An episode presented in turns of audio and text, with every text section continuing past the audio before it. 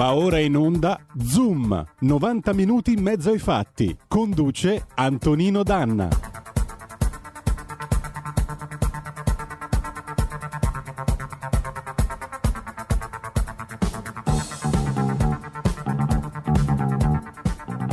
Amiche amici miei e non dell'avventura, buongiorno.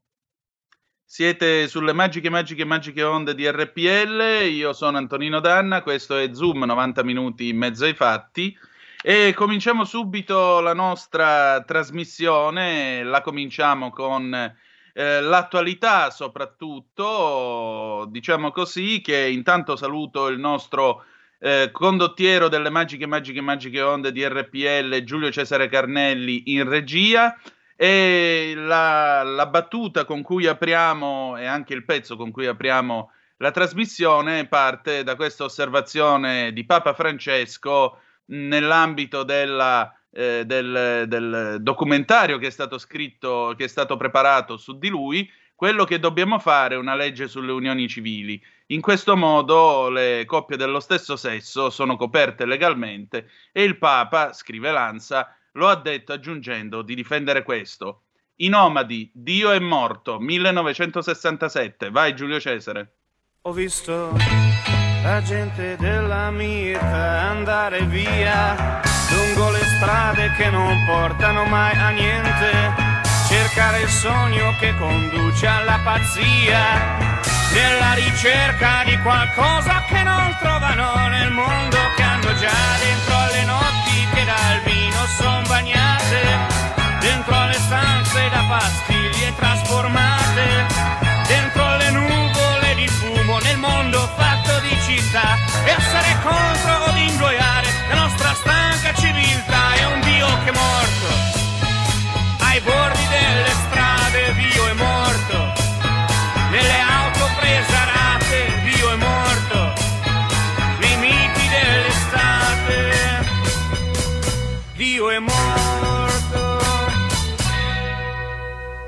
Mi han detto che questa mia generazione ormai non crede in ciò che spesso ha mascherato con la fede, nei miti eterni della patria e dell'eroe, perché è venuto ormai il momento di negare tutto ciò che è falsità, le fedi fatte di abitudini e paura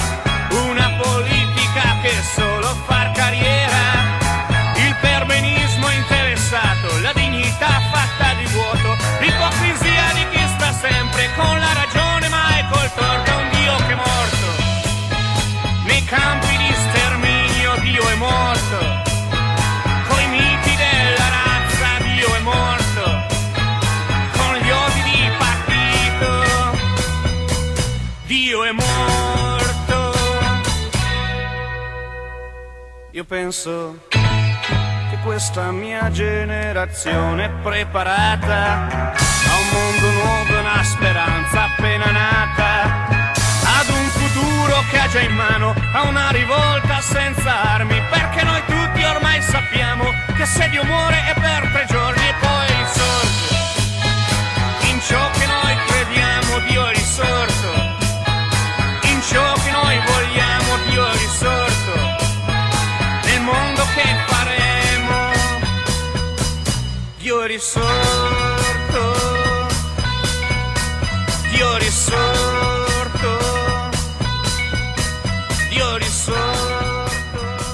E rieccoci, siete di nuovo sulle magiche, magiche, magiche onde di RPL. Questo è sempre Zoom. Antonino Danna al microfono. Erano i Nomadi con Dio è morto nel 1967. Passateci la battuta in musica, più che altro perché sì, il Papa ha detto una cosa condivisibile. Per quello che mi riguarda, non sarebbe male se eh, ci fosse una legge sulle unioni civili, ma to, in Italia eh, c'è già. Eh, l'unica cosa è sorprendente che appunto lo dica lui. Fino a che lo dico io, che sono un privato cittadino, è un discorso. Fino a che lo dice lui, che peraltro proprio oggi che è festa di San Giovanni Paolo II, egli nel 2003 eh, varò appunto una dichiarazione ufficiale della, co- della Congregazione per la Dottrina della Fede, nella quale si diceva proprio che la Chiesa rifiutava qualsiasi progetto di legge per il riconoscimento delle unioni eh, dello stesso sesso, insomma, come vedete suona un po' strano, anche perché quando il Papa dice certe cose che piacciono da una certa parte politica, applausi, apertura.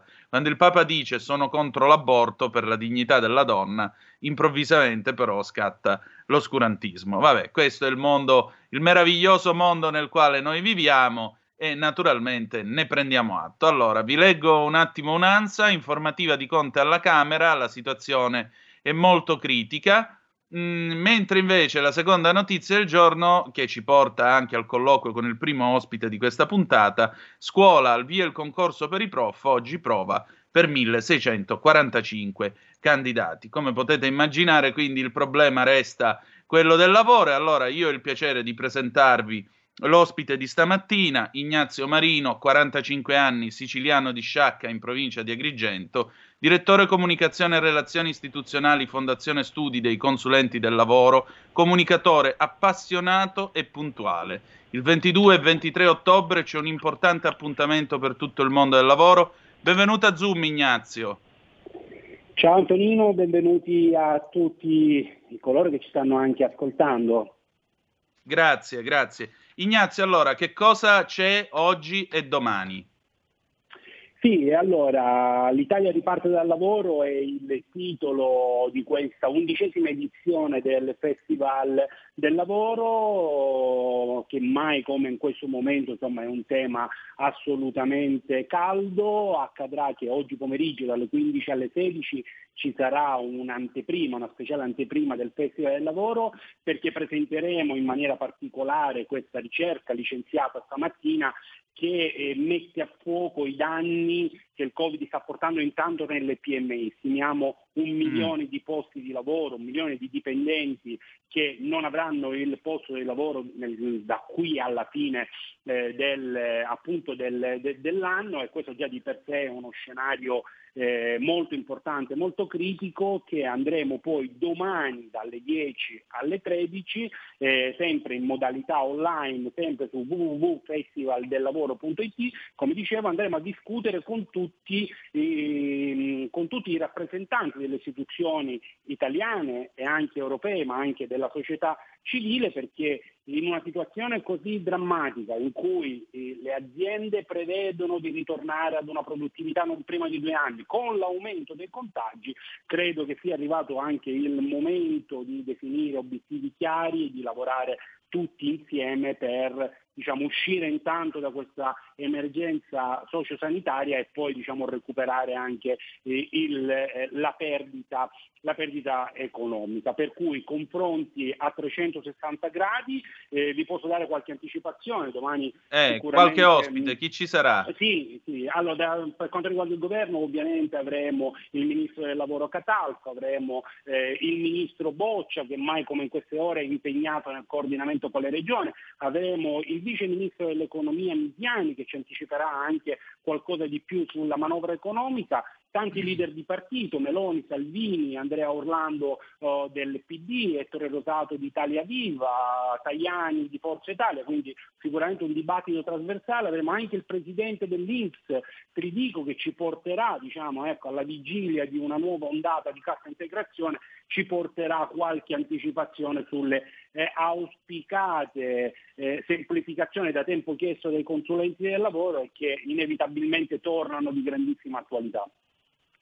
Certo.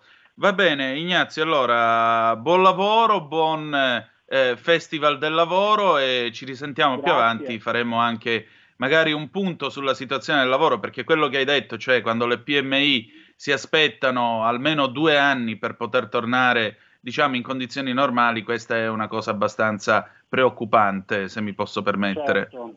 Certo, certo, tra l'altro aggiungo anche questo altro elemento di, eh, del sondaggio di cui andremo a discutere eh, oggi, che due imprese su dieci purtroppo temono di non riuscire a superare questa, questa, tempesta che si è abbattuta non solo sull'Italia ma su tutta su tutto il mondo, per cui davvero sarà un, un, momento, senza necessariamente voler fare terrorismo, ma un momento particolarmente eh, delicato. I consulenti del lavoro, oh, per quanti non lo sanno, sono coloro che gestiscono eh, gli adempimenti in materia di lavoro per le imprese, ne assistono un milione e mezzo, per cui il sondaggio che abbiamo fatto su 5.000 consulenti del lavoro, che è un campione molto molto rappresentativo, ci restituisce purtroppo un sentiment da parte delle, delle aziende non bello che eh, dire, è, anche, eh, è, anche, difficile da smontare in un momento in cui andiamo verso lockdown mirati o generalizzati che siano e che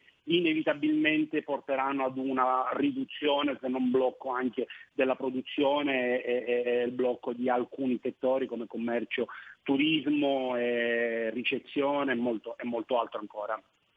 Speriamo bene. Grazie Ignazio di essere bene, stato con noi a Zoom. Dell'ospitalità. Grazie dell'ospitalità, buon lavoro. Prego, buona giornata. Allora, adesso passiamo al secondo ospite per il faccia a faccia della nostra trasmissione. Oggi è giovedì, tra l'altro sapete che la puntata dura di meno, quindi mi scuso con voi se non potremo avere eventualmente il tempo per colloquiare eh, e aprire le linee. Allora, il secondo ospite che vi vado a presentare è il presidente del Nursing Up, sindacato appunto degli infermieri, eh, perché Zoom continua il suo viaggio appunto nel mondo delle professioni ospedaliere alla prova del Covid. Vi presento Antonio De Palma, il dottor Antonio De Palma, che è appunto presidente del Nursing Up. Abbiamo avuto questa conversazione e eh, vi anticipo che il Nursing Up terrà uno sciopero degli infermieri per il 2 novembre. Sarà uno sciopero di 24 ore. Nel corso di questa intervista, che vi prego di ascoltare con una certa attenzione, perché tra l'altro eh, sentirete il presidente molto coinvolto, giustamente, vistasi la situazione, eh, capirete anche le ragioni di un gesto così eclatante, di una protesta così forte. Poi ognuno naturalmente si farà la sua opinione. Giulio Cesare, se siamo pronti possiamo partire. you Antonio De Palma, presidente del Nursing Up, storico sindacato italiano della categoria infermieristica fondato nel 97 da un gruppo di infermieri per difendere gli infermieri. Un sindacato battagliero che il 15 ottobre scorso ha fatto sentire la sua voce con una manifestazione al Circo Massimo che ha richiamato più di 2000 infermieri da tutta Italia e per giunta, mentre arrivavano in treno, alcuni di loro hanno anche prestato soccorso a un passeggero per un malore. Ora il 2 novembre si prepara uno sciopero. Che cosa sta succedendo nel mondo del delle professioni infermieristiche. Benvenuto a Zoom, Presidente. Grazie, grazie, buonasera a tutti voi. Senta, c'è voluta la manifestazione del 15 ottobre al Circo Massimo perché il Ministro della Salute Roberto Speranza vi ricevesse. Quali sono secondo voi le rivendicazioni più urgenti? Stilato un elenco di otto punti, il nostro cahier de doléance è abbastanza nutrito, ma per il semplice fatto che gli infermieri italiani sono una categoria bistrattata che è stata elevata al ruolo di professionisti a 360 gradi da ormai quasi un trentennio, ma eh, dopo averci voluti eh, l'acme della eh, professionalità infermieristica in Europa, il nostro Stato, questa nostra Italia, si è dimenticata di eh, uniformarci economicamente, giuridicamente ai colleghi europei e quindi di darci stipendi dignitosi. Fatto sta che ad oggi allo Stato il nostro stipendio medio è di circa 1410 euro, mentre uno stipendio di un collega tedesco, ad esempio, viaggia sui 2500 euro. Non parliamo poi dei colleghi del Lussemburgo che arrivano anche a 3200 euro. Nella sostanza la media degli stipendi degli infermieri europei eh, è di gran lunga, siamo quasi a 1000-1100 euro meno degli stipendi degli infermieri italiani. E qui c'è da dire, c'è da stigmatizzare l'evidenza, cioè che gli infermieri italiani sono tra i più bravi in Europa, se non i più bravi, lo dico io che ne sono il presidente, eh, sindacalmente parlando, ma eh, di fatto gli infermieri italiani sono dottori in infermieristica, fanno percorsi che li portano sino al dottorato di ricerca, difficilmente negli altri paesi si trovano professionalità di questo tipo.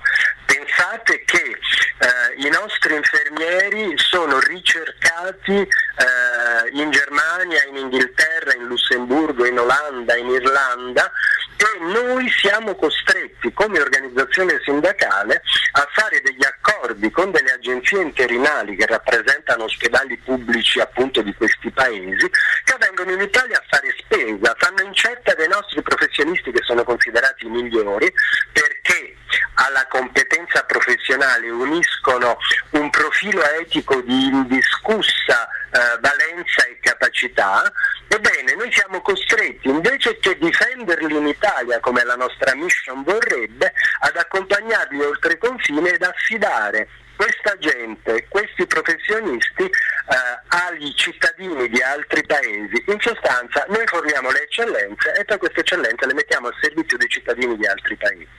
Eh, mi, pare, mi, pare, giusto, si fa per dire ovviamente. Senta, è proprio perché noi diamo queste eccellenze che peraltro qui in Italia vengono mal pagate, come giustamente lei dice, agli altri paesi, la domanda che le pongo è allora come siamo messi ad organico? Cioè il sistema ce la fa a reggere questa seconda ondata o no? A noi sono, è già un mese, ma se vogliamo ci eravamo avviati già da eh, forse tre mesi, appena erano cominciati a scendere il, uh, i contagi dopo il primo uh, periodo clou, dopo il lockdown, noi abbiamo immediatamente denunciato ed abbiamo detto immediatamente bisogna assumere gli infermieri. Sono state assunte delle decisioni a livello centrale dalle regioni, al di là di quello che c'è sulla carta, ora bisogna essere pragmatici ed assumere infermieri e personale sanitario nelle aziende, sanita- nelle aziende ospedaliere. Questo perché non sarà così semplice come per qualsiasi altra qualifica bandire un concorso ed avere infermieri pronti ad essere assunti. Gli infermieri italiani scappano, vanno via dall'Italia e assumerli come si è pensato di fare qui da noi eh, solo per pochi mesi, perché sappiamo tutti che non tutte le aziende sanitarie italiane hanno assunto a tempo indeterminato, anzi la maggior parte di queste aziende assume purtroppo ancora con contratti atipici che vanno dal contratto a partita IVA al, eh, contra le prestazioni eh, saltuarie ed occasionali. Eh, non ancora tutte le aziende hanno capito che un infermiere, se tu vuoi provare ad assumerlo, devi dargli la possibilità di essere assunto a tempo indeterminato, anche perché io mi chiedo quale cittadino se fosse infermiere, accetterebbe di essere assunto presso un'azienda sanitaria in tempo di Covid, mandato in un reparto Covid, a rischio della propria vita e della vita della propria famiglia, per 1410 euro al mese e di più, dopo tre mesi di servizio con il rischio di essere buttato fuori con un calcio. Ecco, eh, insomma, voglio dire. Senta, eh, il 30 settembre, perché poi giustamente piove sul bagnato, oltre a questi rischi c'è anche il rischio, come lei diceva, di infettarsi col Covid. Il 30 settembre lei ha lanciato l'allarme ha detto guardate che ci sono già 25 infermieri contagiati da Covid tra l'8 settembre e la fine del mese scorso. Ma quindi insomma, eh, voi andate a battaglia a mani nude e per giunta di nuovo? Cioè non è bastata la prima ondata? Guardi, l'ha proprio detto, non è bastata la prima ondata, ma sa perché? Perché questi ed è anche poi la, il motivo della nostra manifestazione, mm. del motivo del nostro sciopero, perché noi siamo stufi di essere additati come gli eroi, come gli angeli delle corsie, perché come diceva bene una nostra collega in occasione della manifestazione al Circo Massimo a Roma, eh, conviene di più qualificare come eroi, perché gli eroi non vengono pagati, i professionisti sì, i professionisti vanno pagati e questi signori evidentemente ci considerano eroi o angeli delle corsie perché immaginano che mai riconosceranno alla professionalità degli infermieri italiani quello che si deve. Vede la, il Servizio Sanitario Nazionale durante il periodo clou della, dell'epidemia, durante il primo periodo, si è retto esclusivamente sulla pelle degli infermieri in primis e dei medici.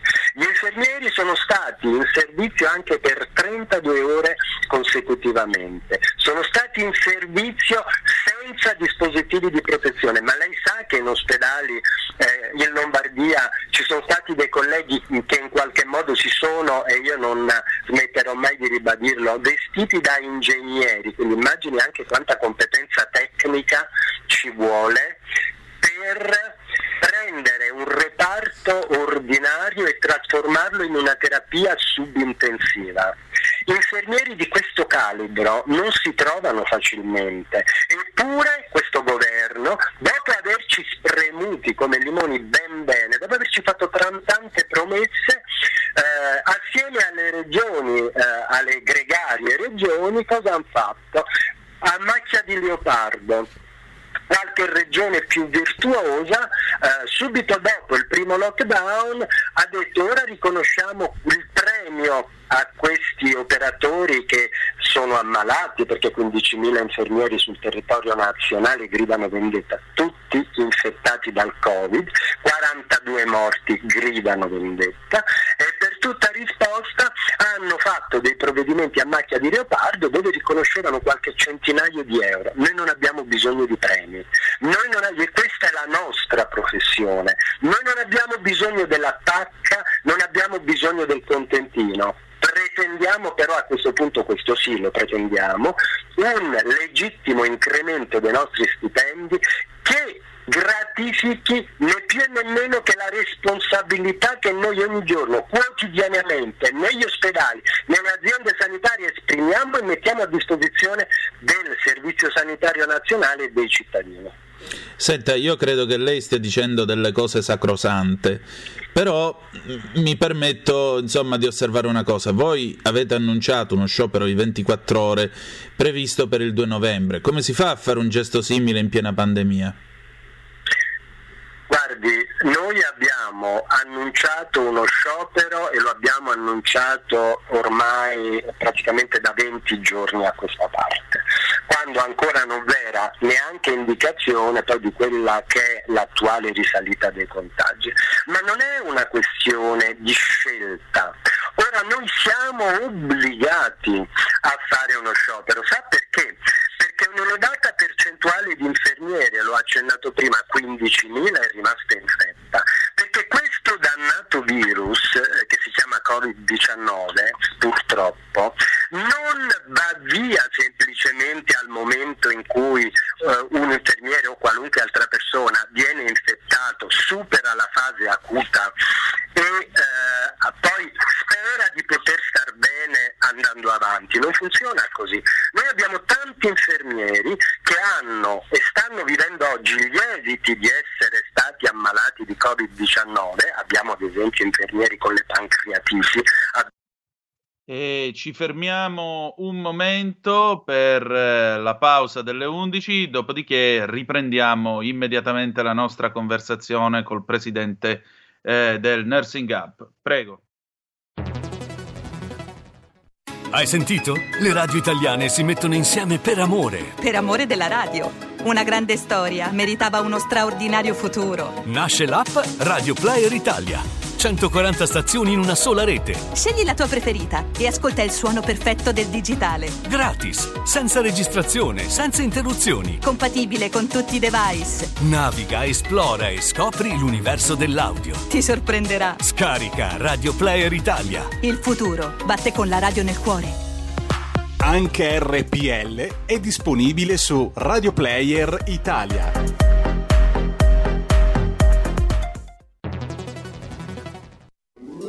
Stai ascoltando RPL. La tua voce libera, senza filtri né censura. La tua radio. Infermieri con problemi epatici, abbiamo infermieri con problemi renali e con problemi cardiologici, per cui questo eh, Covid-19 ha sconquassato un'intera compagine che oggi non ha più proprio la forza per reagire come ha reagito in prima battuta e non ha più nemmeno la possibilità se volesse di farlo. Quindi perché lo sciopero? Perché noi, guardi, il nostro motto è mai più come prima. Abbiamo fatto una manifestazione, il nostro sciopero l'abbiamo proclamato con un mai più come prima, perché non vorremmo mai più essere mandati in guerra con le armi spuntate senza dispositivi di protezione, non vorremmo essere mai più mandati in ospedale eh, ad infettarci, a portare fuori il virus, portarlo tra le nostre famiglie, tra la nostra gente, non vorremmo mai più essere trattati da semplici esecutori perché gli infermieri italiani sono tutti eh, laureati in infermieristi che danno le competenze per dare il loro apporto in termini organizzativi, come hanno già dimostrato sotto eh, lockdown e durante tutto il periodo clou. Quindi noi sono due mesi che abbiamo lavorato, guardi, con la cenere in testa. C'è stato tutto il primo periodo in cui non abbiamo chiesto nulla e anzi abbiamo dovuto subire l'affronto di chiedere dati al Ministero della Salute, di chiedere dati alla Presidenza del Consiglio e di non ricevere alcun tipo di risposta. E qui si parla di dati relativi agli infermieri morti o agli infermieri infetti. Quindi alla fine i dati li abbiamo desunti, li abbiamo tirati fuori dalle indagini che attiviamo noi sindacali sul territorio, altrimenti nemmeno questo ci sarebbe arrivato.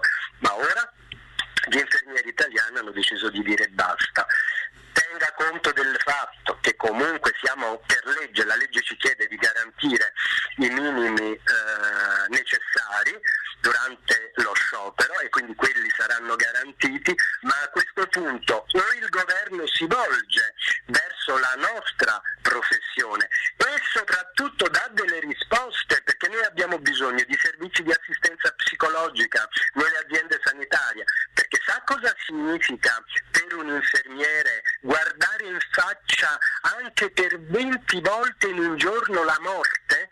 Noi abbiamo colleghi di Cremona, colleghi di Milano che hanno delle, delle, delle patologie post stress, del, dei traumi proprio da stress che li vedono costretti a, a, a sottoporsi a terapie eh, psichiatriche. Perché? Perché, signori miei, per quanto si possa essere abituati a stare nel dolore, quando ti ritrovi in un ospedale e in un giorno ti arrivano 20 persone e tutte e 20 eh, eh, muoiono purtroppo e tu vedi per 20 volte la morte negli occhi, non vi è sciopero che tenga e non vi è eh, ragione che tenga. Quell'infermiere va sostenuto. Parole giuste. Senta, eh, parliamo di mezzi e di dotazioni. Eh, avete sufficienti mascherine? Avete i camici? Avete le ambulanze attrezzate per il trasporto dei malati Covid? Allora guardi, c'è una situazione che è a macchia di leopardo in tutta Italia, infatti mm. anche qui noi stiamo riscontrando eh, ehm, dei, dei, dei, una, una, enorme, se vogliamo, disorganizzazione, perché vede, secondo noi, per come la vediamo noi, la sanità dovrebbe essere eh, coordinata in maniera puntuale a livello centrale, perché non è possibile, vede il virus, situazioni come queste, quando si parla di epidemie o di pandemie, ehm, i confini territoriali, quindi confini regionali, confini tra, tra due o più regioni, non esistono perché non è che la gente virale vede il confine territoriale posto amministrativamente. Ci vorrebbe quindi una serie di azioni coordinate a livello centrale che mettano nelle condizioni tutti gli ospedali di reagire in maniera uniforme. Okay? Questo non accade in Italia. Così che noi ora ci ritroviamo con delle situazioni, allora possiamo dire che eh, la situazione è critica su tutto il territorio nazionale, anche se per profili diversi e per cause diverse. Per esempio abbiamo regioni come la Lombardia, come il Piemonte, come il Veneto, come l'Emilia Romagna, dove è forte ancora la carenza di personale. Le pensate che nella, nella, a Cremona è stato fatto un bando per 10 infermieri Covid, il bando eh, non è riuscito a portare a segno l'obiettivo che si era prefissato, tanto che ne hanno dovuto fare un altro. Ma noi diciamo, e questo per riagganciarmi al mio discorso di apertura, ma com'è possibile fare un bando per infermieri che dovranno essere poi utilizzati in ambiente Covid, ma farlo eh, non a tempo indeterminato, quindi prendere un infermiere come libero professionista, prenderlo per un periodo limitato di tempo e immaginare che chissà quanti infermieri poi partecipano a questo bando. La prova è che questo, che questo bando è andato semideserto e che l'azienda è stata costretta a farne un altro. Li troverà? Noi abbiamo i nostri dubbi, se le cose continuano così, quei pochi che ci sono li fanno ammalare e non ce ne sono di altri che arrivano, perché quelli che vengono, che si laureano, si guardano intorno e se ne vanno a lavorare o nelle cliniche private, ma in quelle che pagano meglio, oppure vanno fuori, vanno in Europa dove vengono considerati professionalmente ed economicamente al livello che loro meritano. Allora guardi, noi se lei mi avesse fatto questa intervista quattro mesi fa, mm. ne avrebbe sentito una persona eh, che diceva cose diverse, ma voglio dire avevamo anche tanta voglia di metterci a disposizione eh, senza pensare ai rischi, senza pensare a, a tutto quello che invece poi concretamente siamo stati costretti ad affrontare. La morte e eh, le malattie in famiglia, tra amici e tra la gente che noi abbiamo assistito, ci ha cambiati. E allora noi siamo a disposizione della gente. Comunque, perché abbiamo dimostrato abnegazione, spirito di sacrificio ci appartiene un po' come professionisti. Ma essere professionisti non significa solo fare sacrifici e sempre. Se ci viene chiesto in un momento contingente, perché si presenta un virus come quello che si è presentato 6-7 mesi fa e ci viene chiesto di rimboccarsi le maniche, noi lo facciamo a testa bassa, cenere eh, sui capelli e non guardiamo in faccia a nessuno. Lavoriamo, lavoriamo, lavoriamo e l'abbiamo dimostrato perché quello che abbiamo fatto è sotto gli occhi di tutti. Se però ci si, si, pensa di poterci prendere in giro, ci si fanno delle promesse che non vengono mantenute, a quel punto siamo eh, amareggiati, ci sentiamo offesi, ci sentiamo bistrattati e non si trattano così dei professionisti che hanno messo a disposizione la propria vita per il servizio sanitario nazionale. Eh, però c'è da distinguere una cosa eh, in tutto quello che dico, la politica e i cittadini. Mm. Perché vede, mentre eh, rispetto alla politica tutto quello che io ho appena detto vale, lo puntualizzo e lo confermo, c'è da dire che questa volta noi abbiamo dalla nostra i cittadini, certo. perché i cittadini ci hanno sostenuto, perché lei pensi che tutti i flash mob che noi abbiamo organizzato sono stati partecipati dai cittadini, ma la cosa più bella che potesse accadere a noi infermieri è stato che in tutte le manifestazioni che abbiamo fatto, da Ferrara a Milano, a Torino, a Roma, a Napoli, i cittadini non solo hanno partecipato, hanno voluto prendere in mano il megafono ed urlare sotto le prefetture al prefetto come rappresentante della, del, del governo ed urlare che dovevano scendere tra gli infermieri, che dovevano vergognarsi per quello che avevano fatto agli infermieri, che dovevano dare agli infermieri quello che gli avevano promesso e che poi si sono tirati indietro e non hanno più realizzato. E questa è la soddisfazione più bella.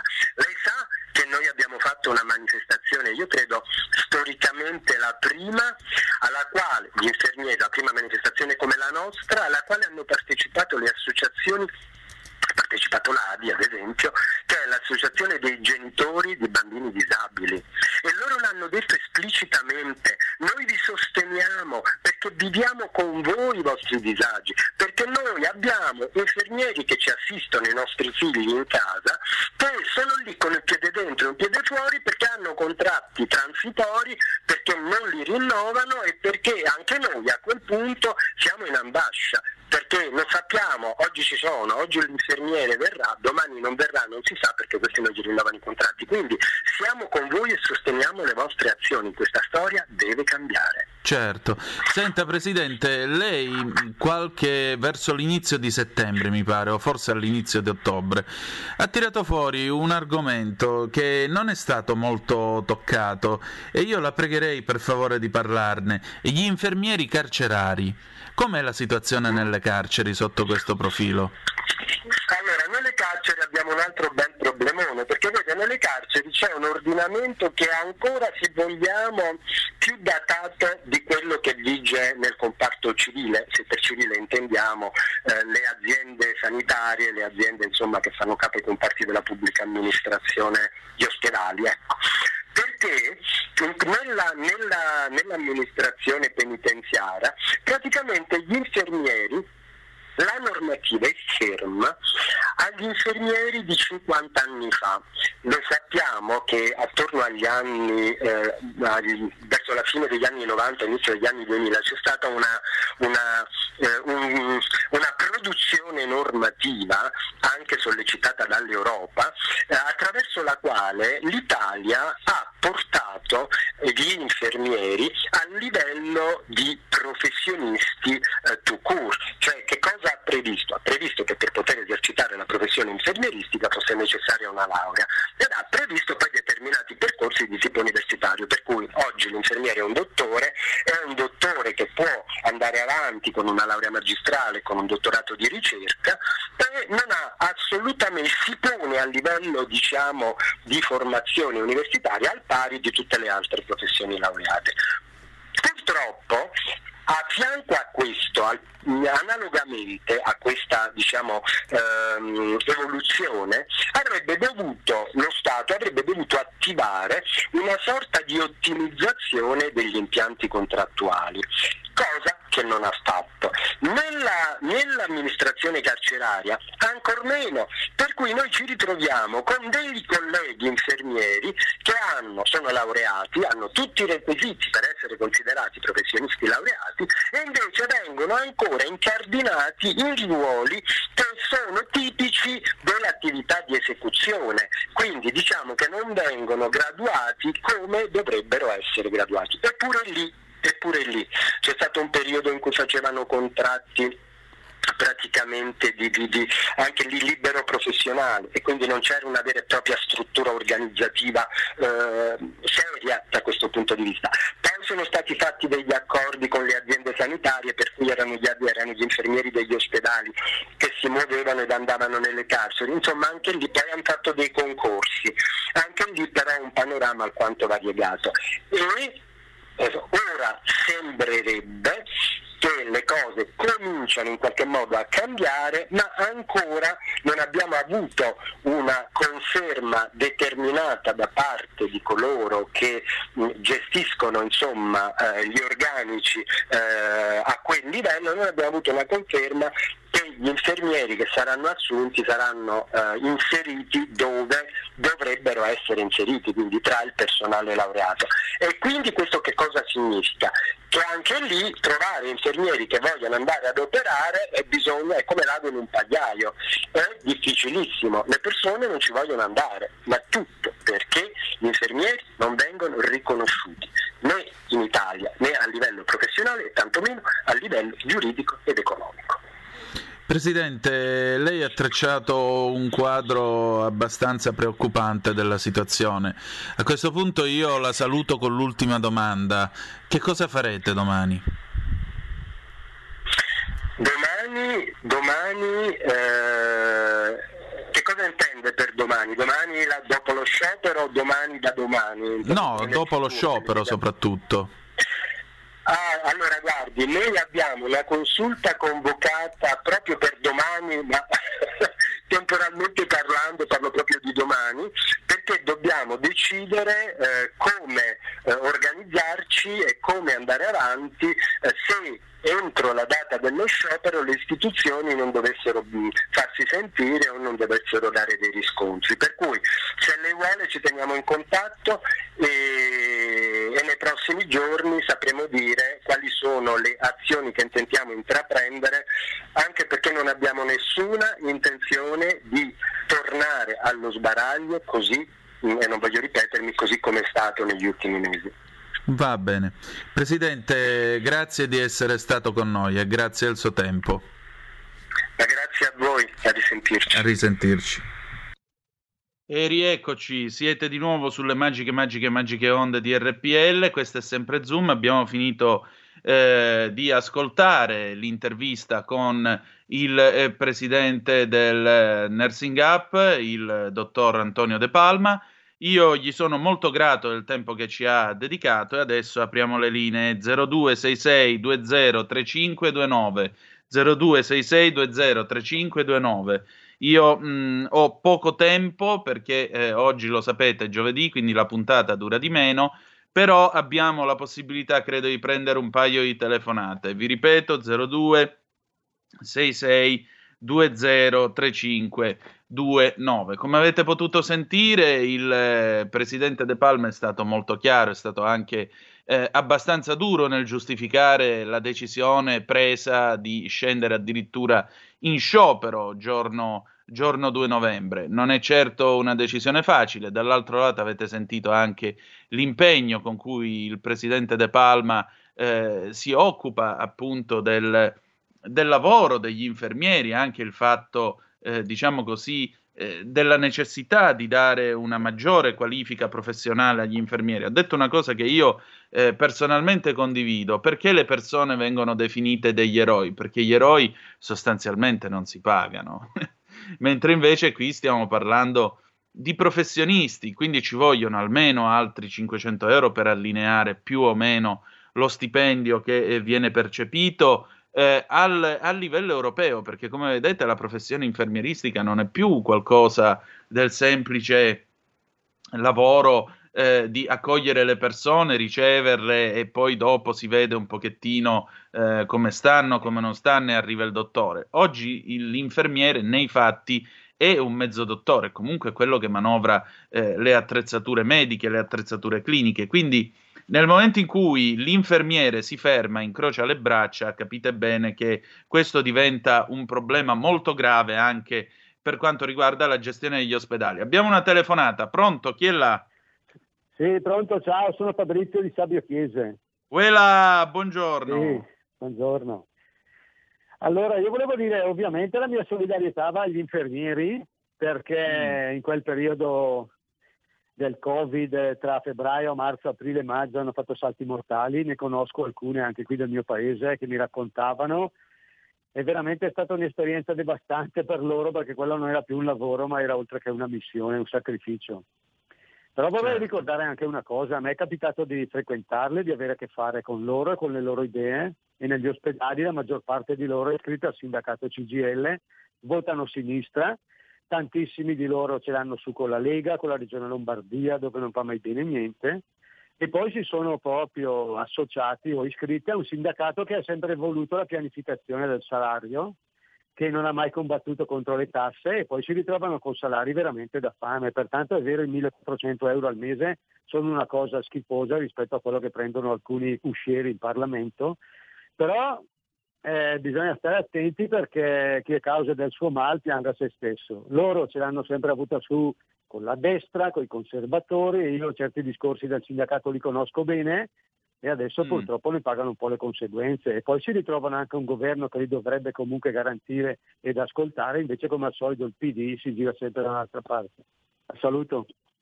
Sì, forse anziché essere, diciamo così, per partito preso, se mi passate la battuta, eh, o comunque schierati ideologicamente, forse dovremmo sederci tutto a un tavolo e ragionare attorno al lavoro, perché il lavoro, per quello che mi riguarda, non dovrebbe essere né di destra né di sinistra, però in questo paese purtroppo c'è questa idea che chi lavora necessariamente è da una parte, chi invece magari è un imprenditore dall'altra e ruba. Un'altra telefonata, pronto? Chi è là? Sì, buongiorno, sono Lisetta, signor Tonino. Oh, signora Lisetta, buongiorno. Allora, io dico sempre riguardo del Covid che basta essere tartassati, che questo c'entra con il MES che c'è sempre dentro il Covid.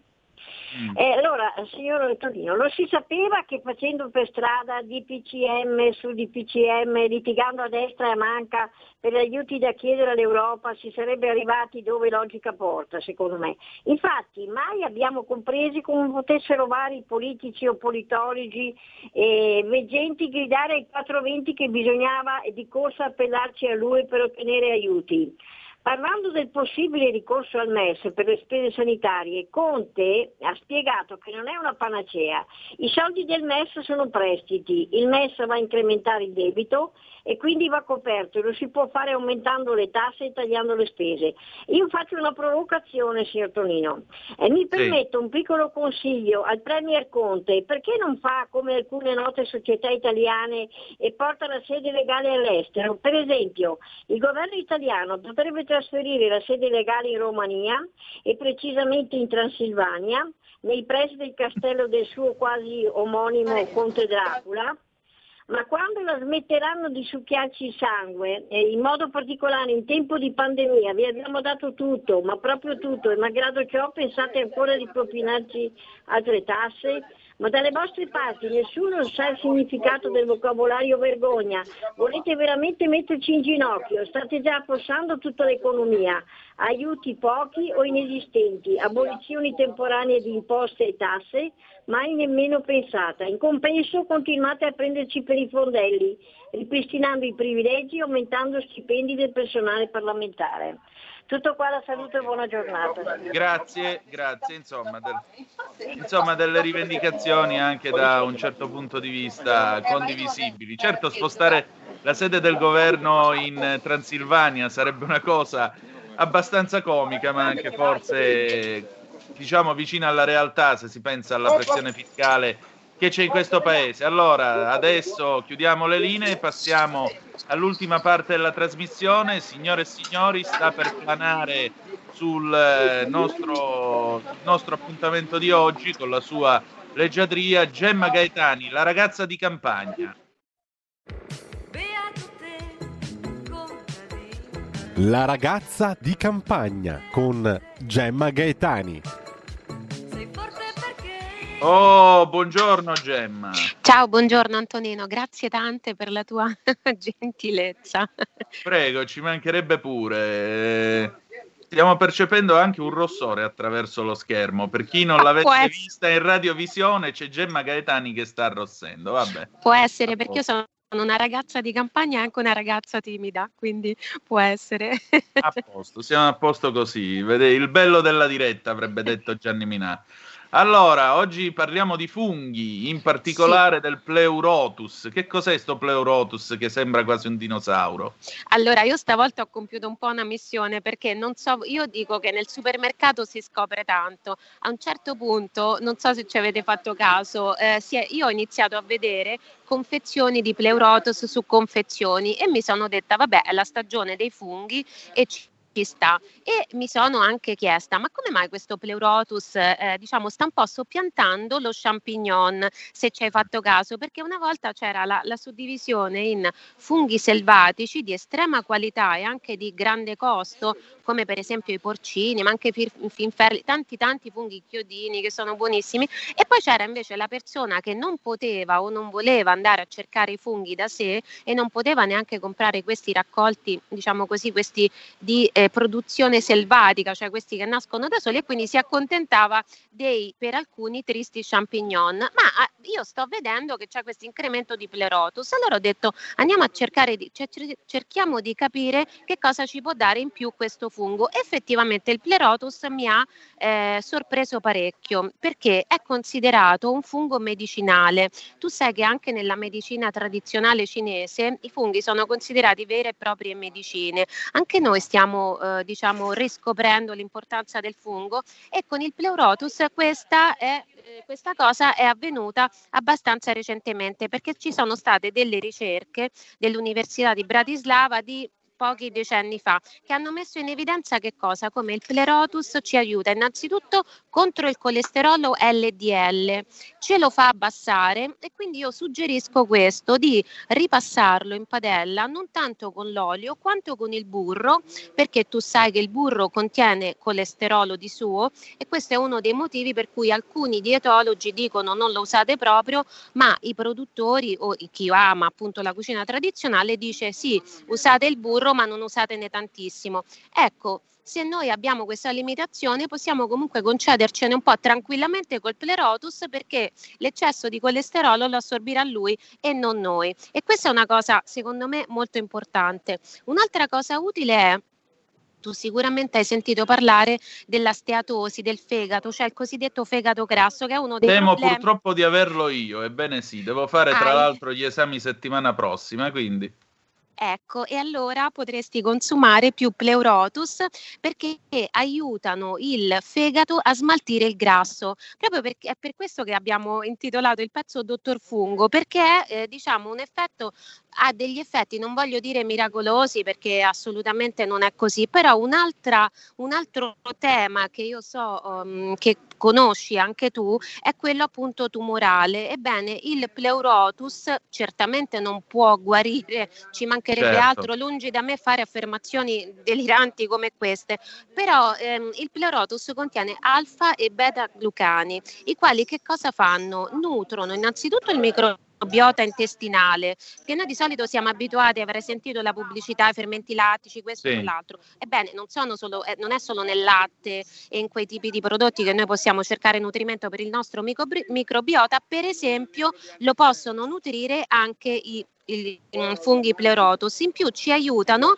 eh, nel combattere le cellule tumorali perché ne riescono a contrastare la proliferazione tant'è che viene consigliato di consumare pleurotus quando si stanno facendo terapie appunto antitumorali perché rafforza un pochino in quel senso l'organismo Ho capito. Senti, tu indichi anche un paio di ricette. Mi ha Sì. molto sconfinferato. Primo il risotto con il, pero- il pleurotus e l'ostrica e Sì. poi le polpette. Me le Sì. racconti ste polpette venete? Allora, il risotto ti voglio dire perché, perché Sì. in gergo questo fungo è conosciuto anche come fungo orecchione o fungo ostrica, proprio perché ha la forma, il suo cappello ha la forma di un'ostrica. Allora ho pensato di eh, unire l'ostrica vera al fungo che somiglia all'ostrica, quindi un giochino un po', un po' così. Però i gusti sono eh, assolutamente eh, eh, contrastanti ma allo stesso tempo complementari. Quanto alle polpette, mi ha colpito perché c'è questo aspetto, ho dato la ricetta, della, le ricette le, le cerco io, a volte sono le mie, altre volte le cerco io, quindi eh, vorrei che, eh, che fosse chiaro, questo sono proprio, è una curiosità spontanea e, Mm. e mi ha colpito, mi colpiscono molto le aziende, devo dire la verità, che danno delle ricette serie. Come Sì. fa questa Veneta Mancon che ovviamente produce il, i pleurotus, però ti dice anche come farli. La ricetta è molto semplice, noi li ehm, cuoceremo, frulleremo, poi dobbiamo aggiungere pa- ehm, parmi- un uovo, allora ti dico proprio gli ingredienti precisi, Sì. 400 grammi di pleurotus, due cucchiai di olio, secondo me meglio extravergine di oliva, uno spicchio d'aglio, un uovo intero e una ricottina di bufala che è un formaggio molto leggero che ci serve per amalgamare e poi due cucchiai di grana padano grattugiato grossolanamente perché deve legare, quindi è meglio grattugiato così, del pangrattato, prezzemolo, sale e pepe quanto bastano, puliamo i funghi, facciamo le listarelle, li facciamo cuocere in padella con l'olio, quando sono cotti circa 15 minuti abbiniamo tutti gli altri ingredienti, prima facciamo freddare i funghi però, abbiniamo tutti gli altri ingredienti, mescoliamo tutti tranne il pangrattato nei quali appunto li passeremo dopo e poi le fri- allora qui ci dice di infornarle a 180 gradi per 20-25 minuti. Mm. Se vogliamo fare la ricetta più golosa e ce lo possiamo permettere, secondo me li possiamo anche friggere. Se vogli- nell'olio, se vogliamo fare la via di mezzo, li possiamo e fare un po' i francesi o comunque i nordici, possiamo addirittura friggerle nel burro. Perfetto. Allora, Gemma, grazie del tuo tempo anche oggi. Grazie la ritrovate lunedì sulla Verità, perché Gemma collabora eh, con la Verità, e con noi giovedì prossimo. Allora, grazie ancora, buon fungo a tutti quanti e noi ci risentiamo giovedì. Grazie. Ciao, grazie, ciao. Prego, ciao. E adesso, amiche e amici miei, la trasmissione termina qui, quindi tra poco diamo eh, la linea appunto alla Lega Liguria, prima pausa. Ehi, sveglia, sveglia! Chi ha parlato? Sono io, la Digital Radio. Anche in camera mia? Ma non abitavi nella mia auto? Analogico che non sei altro. Per tua informazione, da quest'anno mi puoi ascoltare nelle auto nuove, in casa e dovunque ci sia una radio. Eh sì, da quest'anno dove c'è radio c'è DAB. Ascolta le tue radio preferite con il suono perfetto della Digital Radio e scopri tanti contenuti extra. Sì, però svegliati, eh. Dibidi dobidi dab. Anche RPL, la tua radio, è in Digital Radio. Porta con te ovunque RPL la tua radio. Scarica l'applicazione per smartphone o tablet dal tuo store o dal sito radiorpl.it. Cosa aspetti?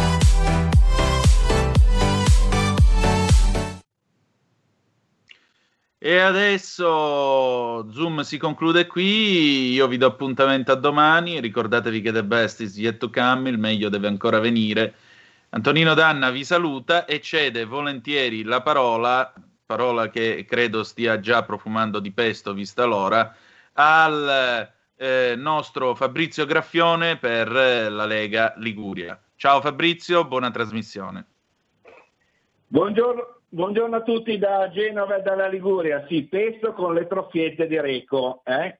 Siamo qui che siamo, sono in trepida attesa fra un'oretta, ci andremo a gustare questa leccornia tipica genovese e ligure. a parte gli scherzi, eh, per alleggerire un po' la, eh, la nostra trasmissione, eh, passiamo subito alle cose più eh, serie. Come sempre vi do un po' qualche dato, qualche numero che riguarda la nostra Liguria ehm, per l'emergenza coronavirus. Ehm, nella nostra regione ci sono 518 malati e 546 casi più di ieri, gli incrementi sono in netto calo perché erano quasi il doppio l'altro ieri come incremento di malati e di casi positivi.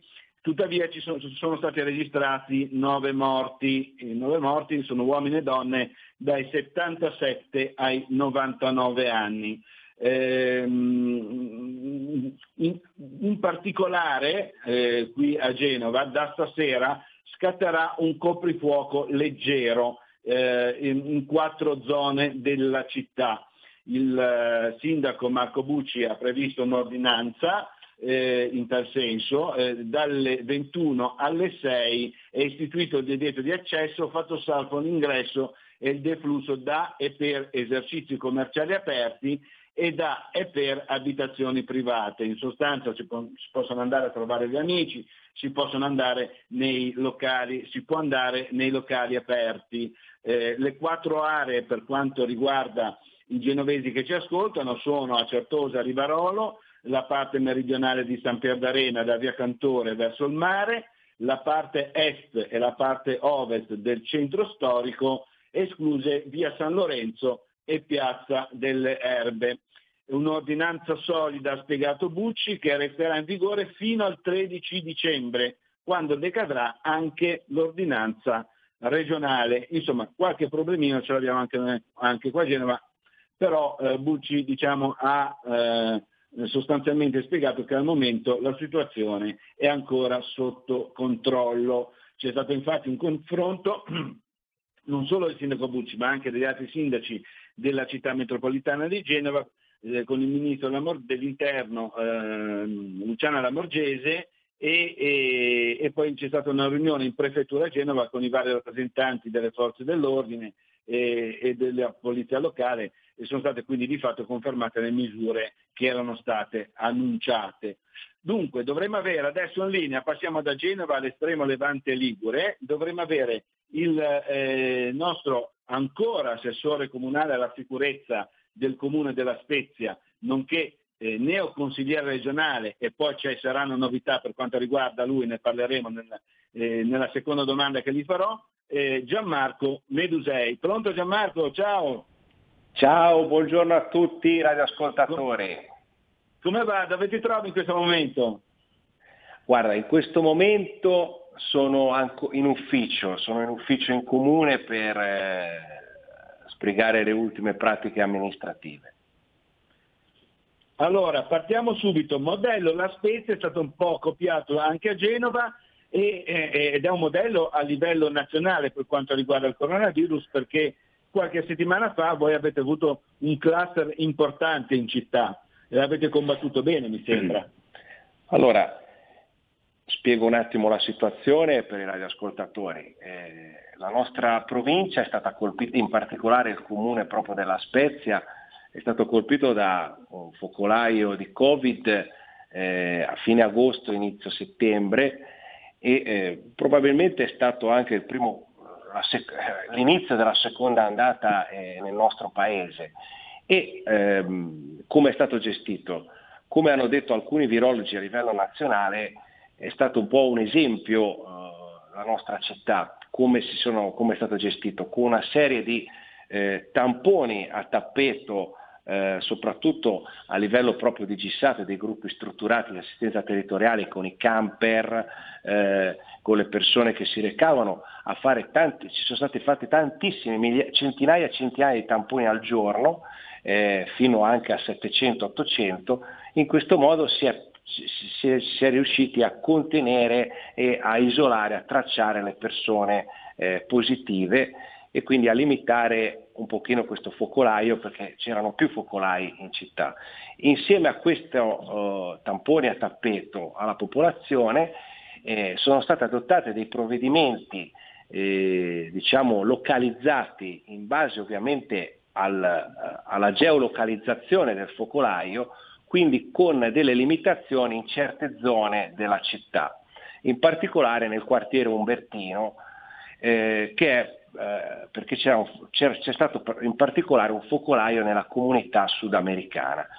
Questo in piena campagna elettorale è stata anche strumentalizzata eh, da una certa parte politica eh, e invece è stato eh, utilissimo comunque mettere delle limitazioni in certe zone e limitare soprattutto, vietare completamente gli assembramenti eh, e questo ha limitato comunque il contagio. Questo ovviamente è stato adottato certi provvedimenti sempre in concerto con le autorità sanitarie locali, con, eh, con la prefettura e con, e con Regione Liguria.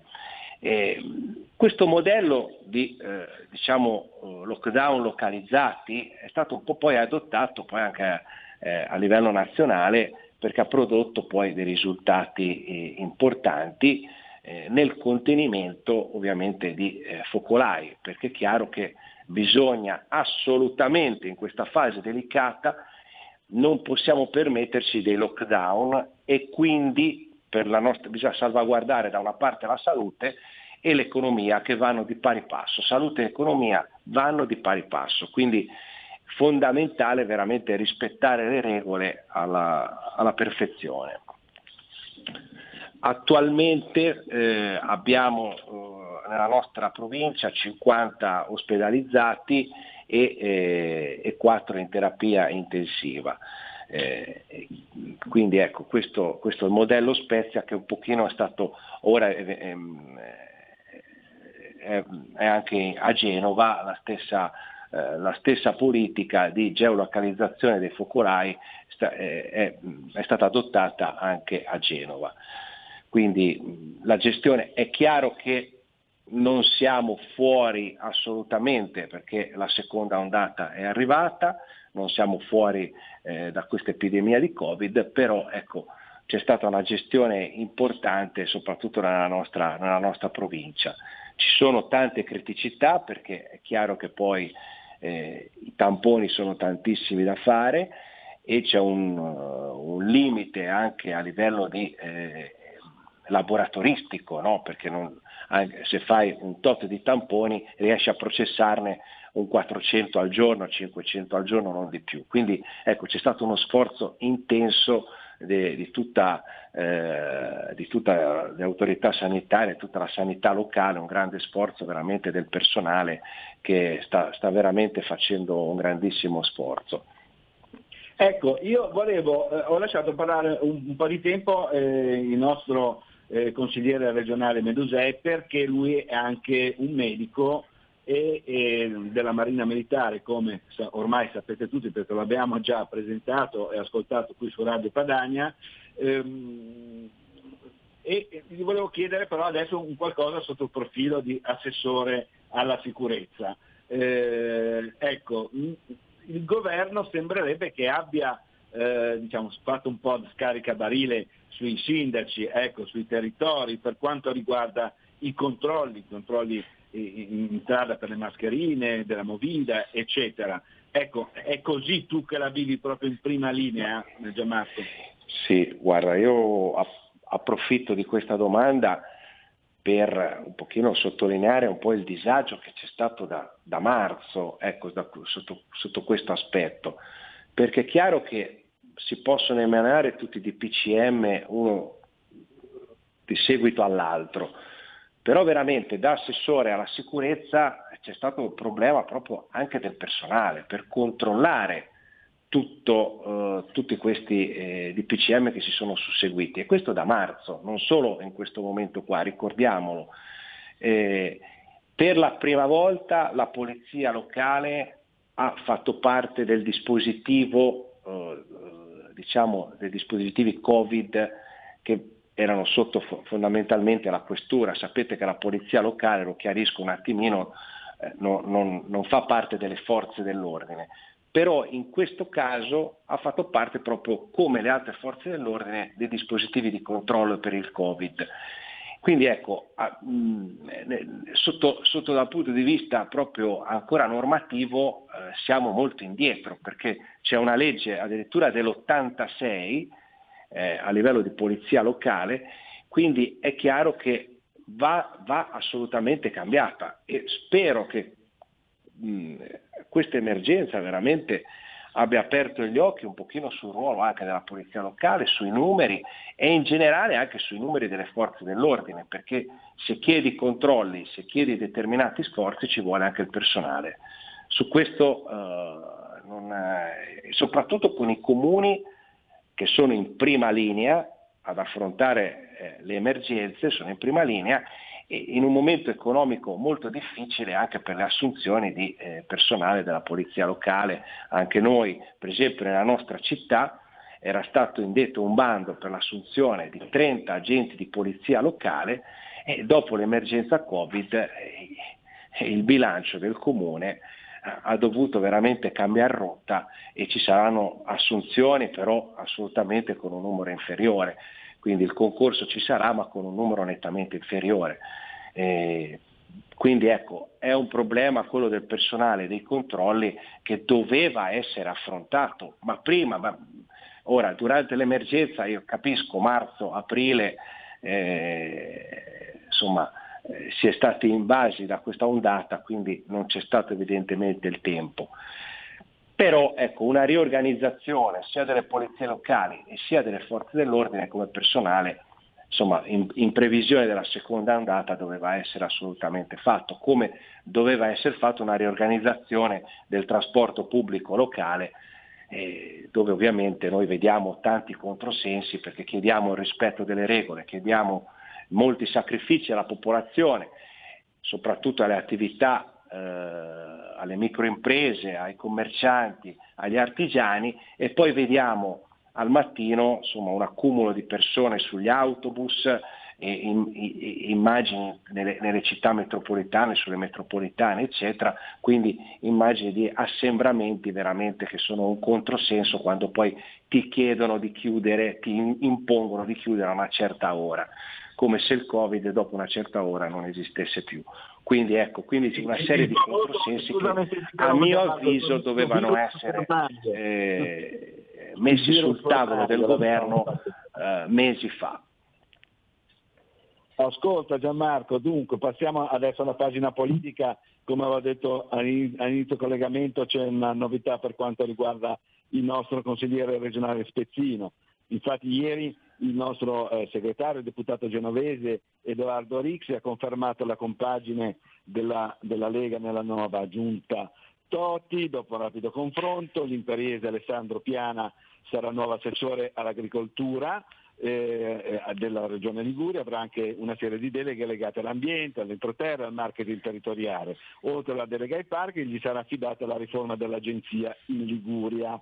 Eh, per Alessandro Piano dovrebbe essere certo anche l'incarico di vicepresidente della giunta eh, regionale, confermando un po' le indiscrezioni che erano eh, uscite eh, ieri mattina. Il nostro eh, eh, diciamo, amico e leghista, molto amico di Radio Padania, il genovese Andrea Benveduti come assessore esterno, eh, biscia le deleghe allo sviluppo economico, però non prende quella al bilancio che resta Giovanni Totti, al Presidente della Giunta, e tuttavia aggiunge eh, le deleghe alla sicurezza, all'immigrazione che negli ultimi cinque anni erano in capo alla nostra Sonia Viale. Il nuovo vicepresidente del Consiglio regionale sarà appunto lo spezzino Gianmarco Medusei, che ricordo è il consigliere leghista più votato in Liguria. Il capogruppo il nostro capogruppo regionale sarà l'ex assessore all'agricoltura Stefano Mai. Allora, innanzitutto complimenti per, questa, eh, eh, per questo incarico Gianmarco che credo che tu insomma, con l'esperienza che hai potrai svolgere in maniera eh, diciamo, eh, molto equilibrata, ecco, perché so che tu sei una persona molto, eh, molto equilibrata eh, dal punto di vista proprio politico, perché dirigere i lavori di un'assemblea regionale non è facile. Guarda, ti ringrazio, però io ringrazio in particolare eh, la Lega, il segretario nazionale Rixi, eh, per veramente avermi indicato come, come presidente. Ovviamente aspettiamo martedì perché eh, ci sarà eh, lo scrutinio a voto segreto dell'Aula e eh, del Consiglio regionale, quindi ecco, mh, prima di, di eh, sbilanciarmi troppo, diciamo così, aspettiamo, aspettiamo, martedì, però sicuramente posso dire che eh, è, un grande, è un grande onore perché è un incarico costituzionale molto importante, come hai detto te eh, bisogna essere equilibrati, e super partes, eh, perché i lavori dell'Aula richiedono veramente eh, un lavoro di moderazione e di equilibrio dando spazio alla maggioranza e alla minoranza. Eh, questo sarà il mio ruolo che cercherò di svolgere eh, al meglio, col massimo impegno e mi metterò sotto a studiare perché per me eh, ovviamente è, l- è la prima esperienza in Consiglio regionale, non sarà facile ma metterò sempre, come sempre ho fatto, il massimo impegno eh, per garantire veramente eh, al meglio i, i lavori dell'Aula. E un ringraziamento veramente a, alla Lega e a Edoardo Rixi e a Matteo Salvini per, per la fiducia conferitami. Benissimo, giustamente e poi, e poi approfitto per eh, ovviamente eh, fare un grande in bocca al lupo a tutti i consiglieri regionali e agli assessori regionali, in particolare della Lega, ovviamente a benveduti a Piana, che sono sicuro che faranno veramente alla grande il loro, il loro lavoro da assessore con la crista che hanno addosso.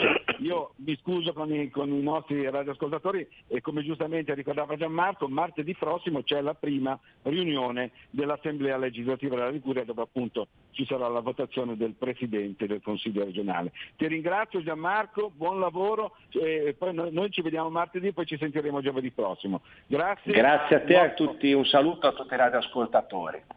Grazie al nostro consigliere regionale Spezzino Gianmarco Medusei. Cambiamo subito dalla Spezia, passiamo a Genova, abbiamo il ehm, presidente del, del, Consiglio Comunale di Genova e anche lui neoeletto consigliere regionale della Liguria, Alessio Piana, che abbiamo messo un attimino in attesa. Scusaci Alessio, ciao, come stai? Dove sei? Ci mancherebbe, buongiorno a tutti, buongiorno a te Fabrizio e agli amici che ci seguono da casa. Sono, sono, qui in regione nei, negli spazi appunto del eh, futuro gruppo eh, del, nostro, del, nostro, movimento e, e niente qui in, qui in consiglio regionale. Allora, io praticamente ho già dato la nuova compagine della Lega in, in, giunta, abbiamo fatto i complimenti a tutti quelli che hanno avuto degli incarichi, ricordo che comunque adesso Piana dovrebbe prendere la uh, presidenza della Commissione Territorio e Attività Produttive, tra l'altro lui è proprio un tecnico del settore, ha già lavorato in questo settore, quindi mi sembra un incarico di eh, tutto rilievo. Complimenti ad Alessio Piana, con il quale però volevo fare anche un ragionamento un po' di tipo politico, perché il nostro segretario Edoardo Rixi ieri, tra virgolette, ha bacchettato un po' Totti, no? eh, c'è questa giunta regionale senza Forza Italia e ha spiegato che noi come Lega siamo per unire e non per dividere il centrodestra. Inoltre, È proprio così. Diciamo, i, i, nomi sono stati annunciati via Facebook dal, dal um, governatore Toti, eh, diciamo, ha spiegato a Rixi prima di fare annunci, diciamo, sono abituato a chiedere alle persone che coinvolgo eh, se sono eh, disponibili. Ecco, c'è stato, c'è stato un po' di maretta in tal senso. Ma sì, più che maretta diciamo, è stata un po' così una sorpresa anche apprendere eh, sia nei contenuti che nei metodi di questa, di questa, presentazione, dopo un percorso che comunque aveva visto diverse occasioni di confronto, sarebbe stato secondo noi sicuramente eh, più utile eh, presentare in maniera unitaria la futura squadra e sarebbe stato eh, sicuramente eh, migliore mh, recepire eh, in qualche modo quella che era stata l'indicazione, l'accordo che era stato raggiunto a livello di centrodestra nazionale e che aveva visto noi fare un passo indietro, come peraltro fecimo nel 2015 eh, nel, diciamo così, nel, nel, nel chiedere che ci fossero riconosciuti tre ruoli assessorili per dare la possibilità eh, anche a Forza Italia di essere, di essere, rappresentata nella Giunta. Il Presidente ha ritenuto eh, di fare delle scelte differenti e di presentare la squadra in una maniera un pochino inusuale, eh, insomma eh, ci auguriamo che eh, in prospettiva ci siano momenti di dialogo e di confronto un pochino più partecipati e costruttivi. Ecco, ehm, dicevo, in apertura eh, del nostro collegamento io come al solito ho dato un po' i numeri del, dell'emergenza coronavirus in Liguria e in particolare poi ho descritto le quattro zone della città di Genova dove c'è questo coprifuoco leggero con l'ordinanza sindacale firmata da, da Marco Bucci. Ecco, tu che sei sì. appunto, adesso sei in regione... Questa mattina, che... esatto, questa eh. mattina eh. il sindaco eh, ha firmato questa ordinanza che entrerà in vigore dalle 21 proprio di oggi, eh, prevedendo in quattro aree della città molto ben, molto ben, definite, ma seguivo la trasmissione e tu hai già avuto modo di descriverle in maniera puntuale, comunque due zone del centro storico, una nella delegazione di San Pier d'Arena e una nel quartiere di Certosa, quale, nelle quali appunto eh, dalle 21 alle 6 eh, saranno limitati gli spostamenti soltanto a, a fattispecie ben specificate nelle ordinanze legate a situazioni lavorative o di estrema necessità. Eh, questo diciamo cercando di seguire. Però se mi interrompo, adesso c'è nell'ordinanza c'è scritto che a casa degli amici si può andare, nei locali che restano aperti si può andare. Perché sì, c'è, c'è un, una, possibilità, no, una possibilità. Una zona rossa, di... zona arancione diciamo al momento. Sì, ci sono, ci sono insomma, mh, specificate fattispecie che tengano conto sicuramente dei momenti di socialità pur nel rispetto comunque di quelle che sono le, le regole già disposte dai provvedimenti nazionali, sia dell'esigenza di eh, garantire al momento, anche qui con tutte le precauzioni del caso, le attività commerciali, i bar, i ristoranti in particolare. Eh, è evidente che il tentativo è quello di avere eh, elementi sempre più tangibili e concreti per eh, valutare e seguire l'evolversi della situazione dei contagi nella nostra città che, mh, come dire, eh, rispetto comunque agli scenari che abbiamo vissuto in primavera è, è assolutamente sotto controllo. Eh, è vero che il numero dei positivi è importante, è altrettanto vero che diciamo, eh, l'azione puntuale di verifica attraverso i tamponi è, è più che decuplicata e quindi eh, come dire, i numeri poi sono anche eh, poco confrontabili in funzione del fatto che eh, ben, è ben eh, superiore eh, la porzione di cittadini che viene sottoposta a questi tamponi. Si è cercato anche nella nostra città di arrivare a delle postazioni in collaborazione con la ASL competente per territorio per dare la possibilità a tutti di eh, poter eh, verificare appunto la, la, la, la, propria condizione di salute e eh, ci sono ormai cinque zone eh, in tutta la città nella quale è possibile arrivare in macchina e compiere questa, questa verifica che dà riscontri in tempi molto veloci. Quindi ecco, eh, cerchiamo di...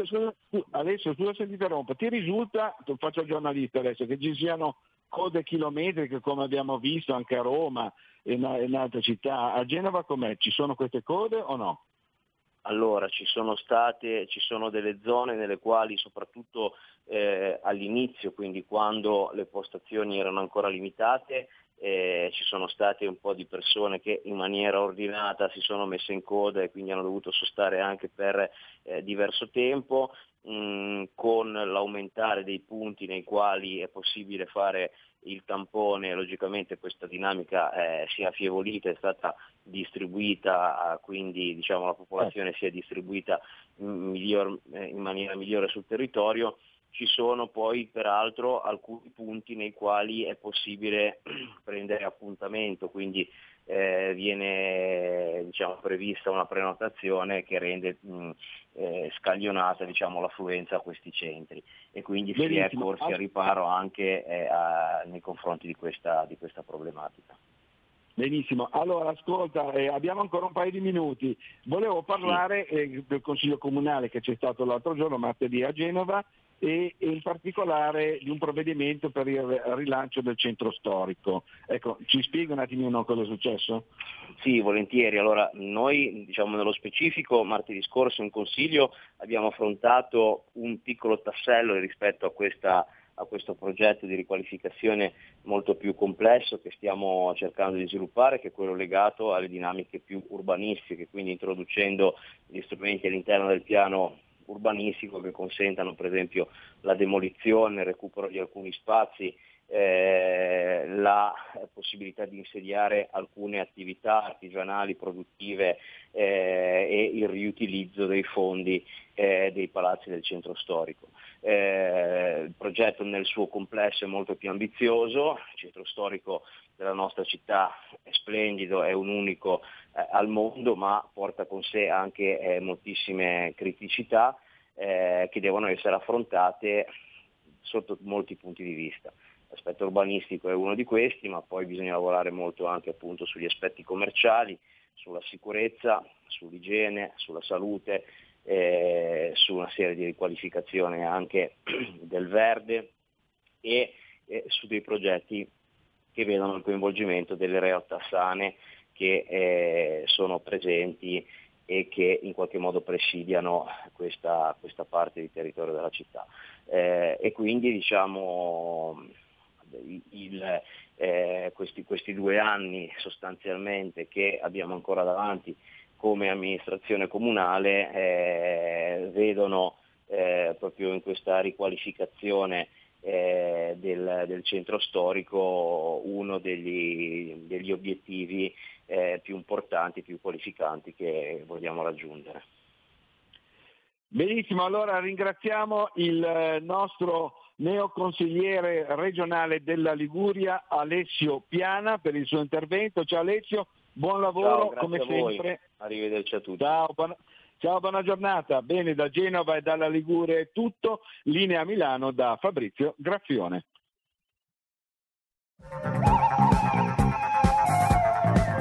Avete ascoltato Zoom, 90 minuti in mezzo ai fatti.